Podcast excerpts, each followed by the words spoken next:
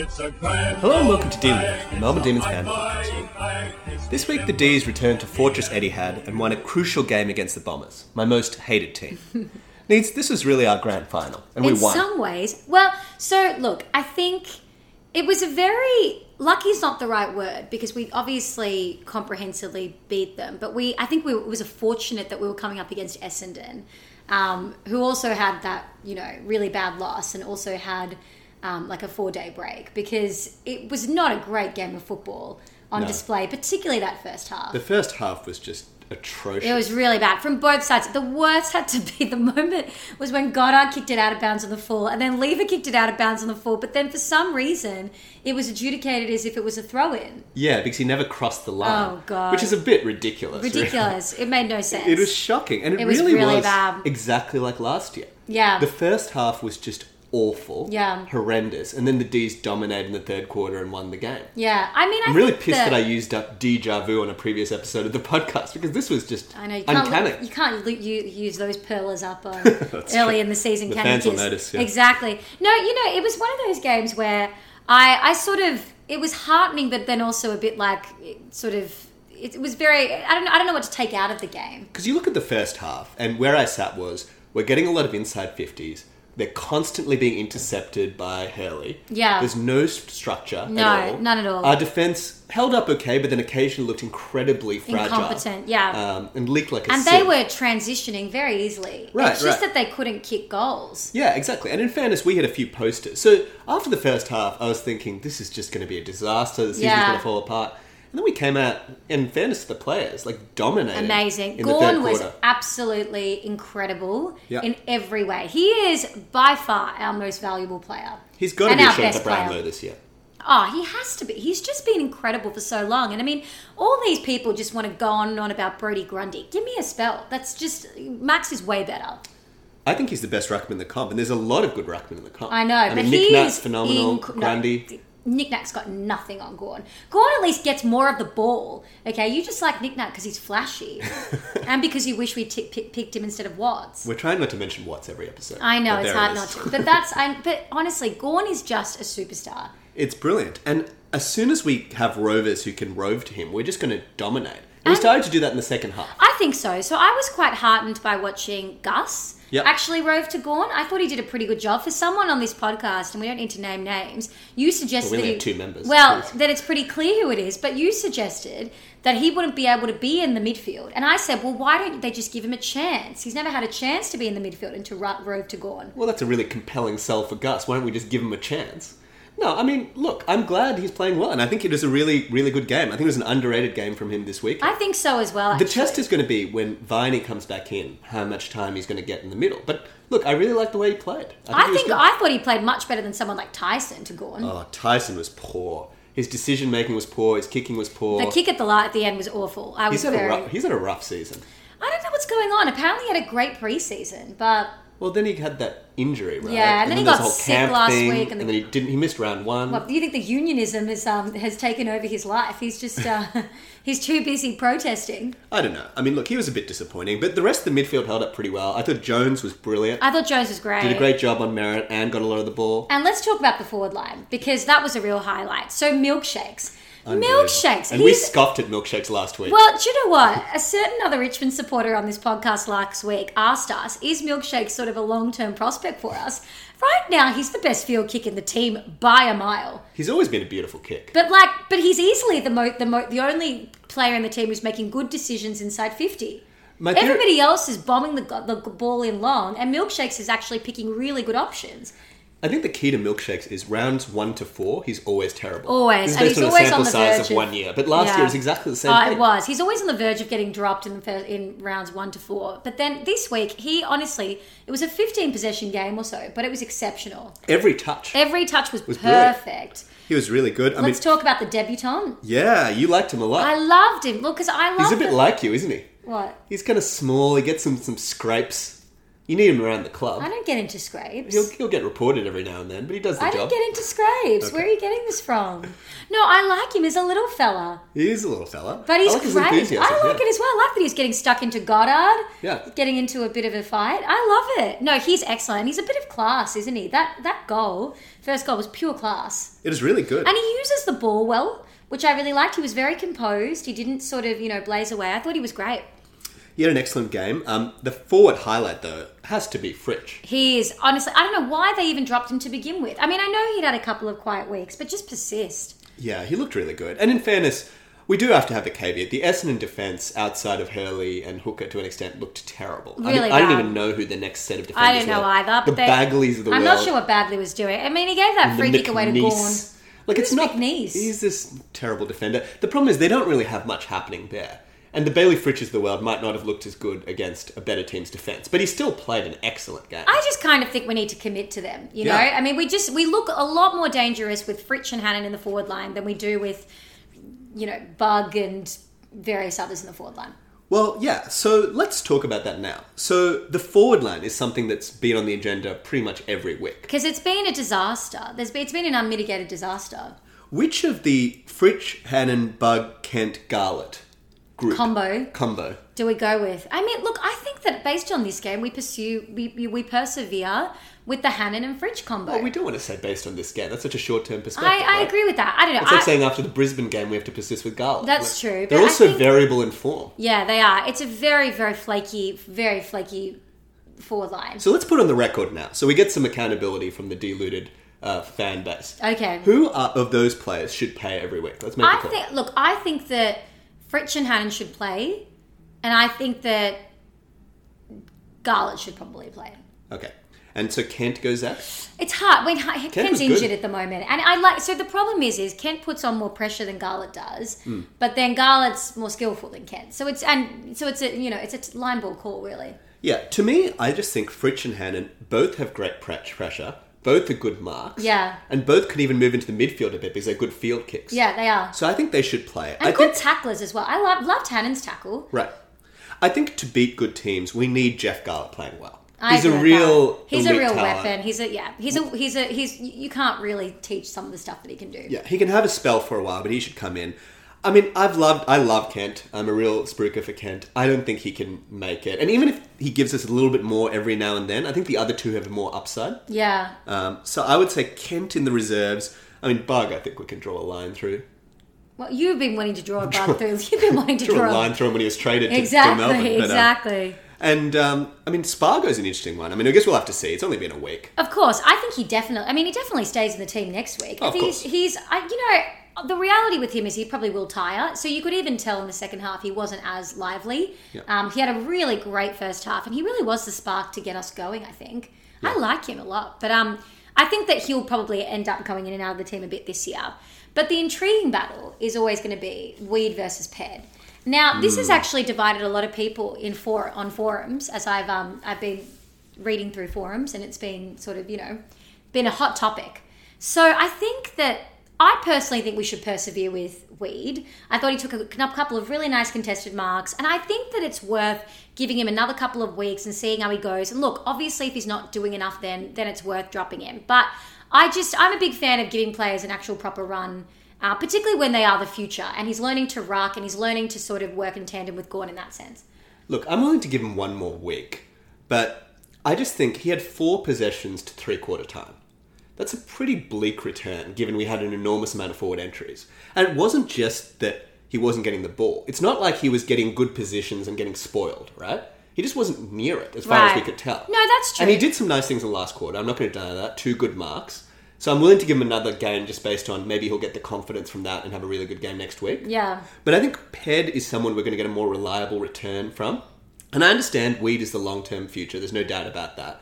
But we're thinking finals this year. We need someone to get 15 possessions, a couple of goals, and play a bit in the ruck. I, I just don't think that you're getting that from Pedersen, though. I really kind of I think disagree. l- last year we absolutely but were. the Brisbane game, he was awful, and then had like one he wasn't weak that game. great in the Geelong game either, Kieran. Like I just I don't know. he I kicked a couple of goals in that game. I, I think he's a real contested marking threat in our forward line.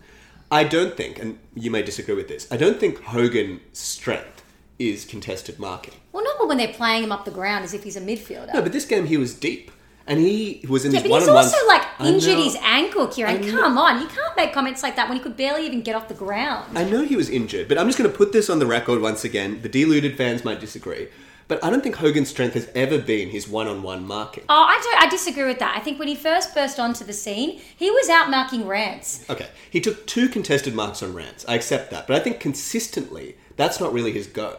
The funny thing is, I actually think Hogan is this bizarre footballer that is actually made to be a midfielder. He's got an amazing tank. He's got brilliant field kicking, better than his kicking for goal for the most part. Although this year his kicking for goal has been better. I actually think his role is to be like a half forward that roams up and down. I'm just going to put that out there. Well, we'll ask the listenership what they think. I mean, look, there's been a lot of criticism of this G- Hogan into the midfield because, I mean, I, and this is why it's hilarious because last week you were criticizing that move and saying that you think that maybe we should just put Hogan in the forward 50 and sit him there so he can kick three goals a game. I- and now you're saying, no, let's just leave him in the midfield. So No, I- where are you on this, Kieran? I completely acknowledge the inconsistency. I just think I had a moment watching the Essendon game where everything kind of crystallized for me. And it just seemed to make sense to me. Because I was frustrated by how we have no forward line entries. But then you think about it would putting Hogan deep in the forward line, pitted against an Asprey or Rance, fi- fix that? I don't think so. Well, now that we've got Tom McDonald back, Yeah. it does make life a bit better. I So, think Tom McDonald is a better deep forward. uh, well, that's I'm not sure about that. He's been in a deep forward now for like four games. Let's not overstate He it. did a decent amount last year. I don't know. I think what would be really optimal is Hogan as like a half forward um, midfielder, kind of pushing up and down. Um, Tom McDonald as the deep forward, and maybe Ped there as well. And if we're if we're too tall on a particular week, you drop a Ped, and and that's the forward line. Well, please tweet us, Facebook us, let us know what you think about Kieran's revised uh, role for Jesse Hogan as the midfielder. Well, what do you think then? Put up, put your view on the record. You Don't know, just take pot I shots. kind of think that they should. I think I still think that Hogan should stay predominantly in the forward line. I think he's clever around goals. I think that he's clever entering into the forward 50. I just think, wait, putting him in the midfield, we've just got so many midfielders. I mean, when Jack Viney gets back, Christian Petrarca plays, do we really need to use Hogan in the midfield? But think about it. He can play on a bit of a wing, and then he can get the chop out kick from defence, which is a real weakness of ours, right? Against good teams, we often really get stymied um, in in our defence, getting out of half back. I think Hogan's a great option there. Um, he can play a bit more like like Rewalt played later in his career, when he's really roaming around the ground. He's kind of all over the place, really. I think that's the future of Hogan. Okay, I'm gonna put that on the record. Um, I've got another um, big call. I'm gonna ask Okay. you about. Hit me. Is Oscar McDonald the form defender in the comp? Oh my god, he might be the. that's hysterical. Um, he might be the form defender at Melbourne, but definitely not the comp. Well, let me give you his his performances for this year. So Tom Hawkins beat him. I think we can safely say. I think Hawkins got maybe a goal or two, um, and then he played on Hipwood.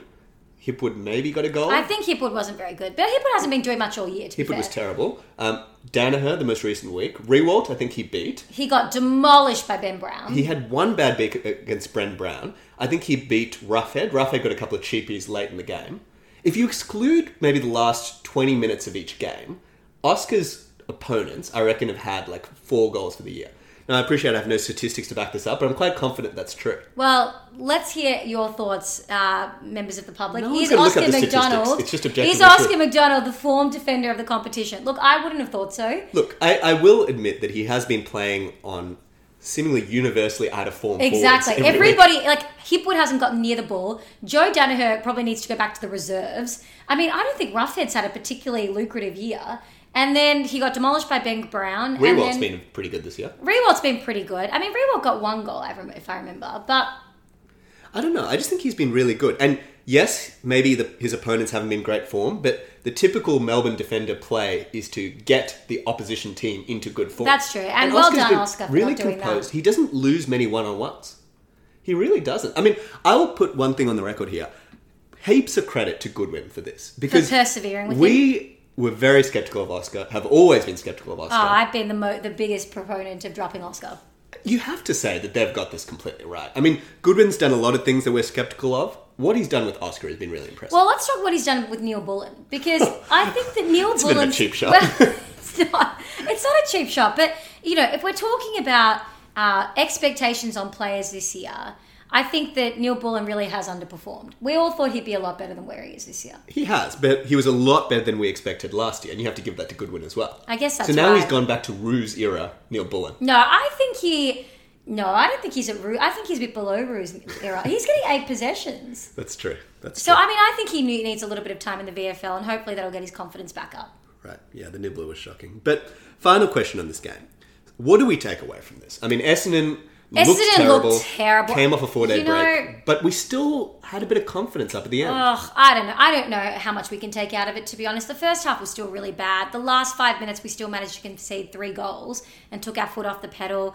I- I'm not sure how much we can take out of it, I- I- ugh, I think if it's the- anything at all. I mean, I just. Essendon looked really bad. Like, they just stopped running completely in that third quarter. I probably It was probably one of the worst third quarters I've seen in a long time from a team.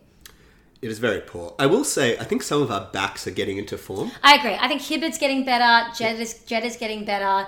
Jaden Hunt is someone I'm still very No, iffy he's on. struggling. He's really struggling, and his kicking is just bad. He had a good first ten minutes or so, and then he just fell away, and he looked frustrated. And He's he's just a man who's not confident at all anymore. I, I mean, I'm not sure what they do with Jaden Hunt. I think they've just got to put him back in the reserves and, and, and give him a spell, to be honest. Uh, I disagree with that. I mean, I just think he's got to work through this because he does give us something really special. And you look at what Hartung's doing for North Melbourne.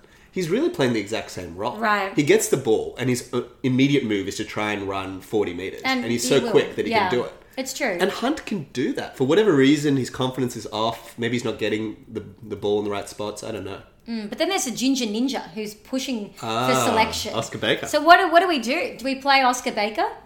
Do we play Oscar Baker? Could not tell you much about him beyond his nickname. But, uh, Ginger Ninja. he's But meant to be apparently he's fast. very quick. That's true. The last ginger we had who was fast was Sam Blees. So Oh, that's Sam my Blees. skepticism towards the ginger ninja. But Neats, tell me, this is actually harder than usual. The Rowan Bale Award for Or most the Anthony underrated Miles Award, performance. yeah. Not the Anthony Miles Award, Rowan Bale Award. Uh, I think it has to go to Pig this week. I thought that he played a really, really good game, I, and I think you know we started seeing what he was, why he was All Australian last year. I think he started the season slowly, um, but no, this week was easily his best performance. Yeah. He was mopping up everything. everything. Yeah, He's always very hard at the ball, but I think his use was- was better. yeah.